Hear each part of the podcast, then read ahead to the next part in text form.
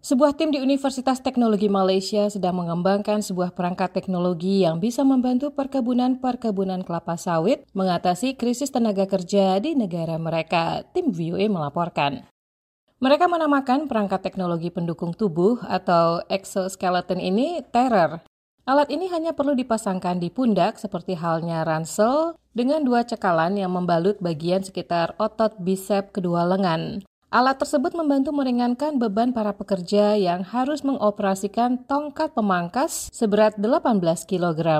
Haslina Salamat adalah pemimpin proyek pengembangan Terror. So the idea is for the harvesters to wear the exoskeleton and Idenya uh, adalah Terror membantu mereka mengurangi beban, terutama dalam membawa tongkat itu dari pohon ke pohon dan ketika melakukan proses pemanenan.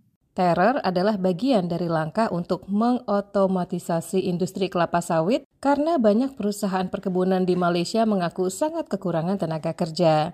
Mahasiswa peneliti Hazik Ramli adalah bagian dari proyek Terror di Universitas Teknologi Malaysia. Ia menceritakan bagaimana alat itu bekerja. So uh, penggunaan ESO ni saya rasa uh, dia support uh, belah pergelangan tangan saya lah kiri dan kanan. Uh, so masa saya buat kerja dia holdkan tangan saya. Ha, so daripada situ saya tak payah pakai tenaga lah. Tenaga saya hanyalah untuk tarik, untuk mencantas dan mahat tu lah. Ha, bisa kata masa mengangkat pula, eh, bila saya dah angkat bahan tu dan saya onkan EXO ni, EXO ni akan pegang lengan saya. So daripada situ saya tak gunakan tenaga lah. So saya tinggal jalan dan bawa bahan tu. Tim Universitas Teknologi Malaysia mengatakan alat itu dapat mengurangi ketegangan otot hingga 22 persen dan meningkatkan daya tahan hingga 47 persen. Mereka memperkirakan teror dapat mengurangi sekitar 20 persen beban kerja permanen.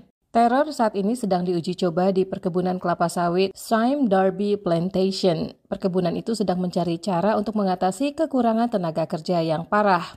Hampir 80 persen pekerja perkebunan Malaysia adalah pendatang, banyak di antaranya direkrut dari negara tetangga Indonesia.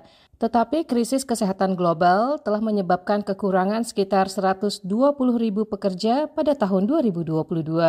Produsen-produsen kelapa sawit Malaysia menghadapi kerugian yang diperkirakan mencapai 4,4 miliar dolar karena krisis tenaga kerja.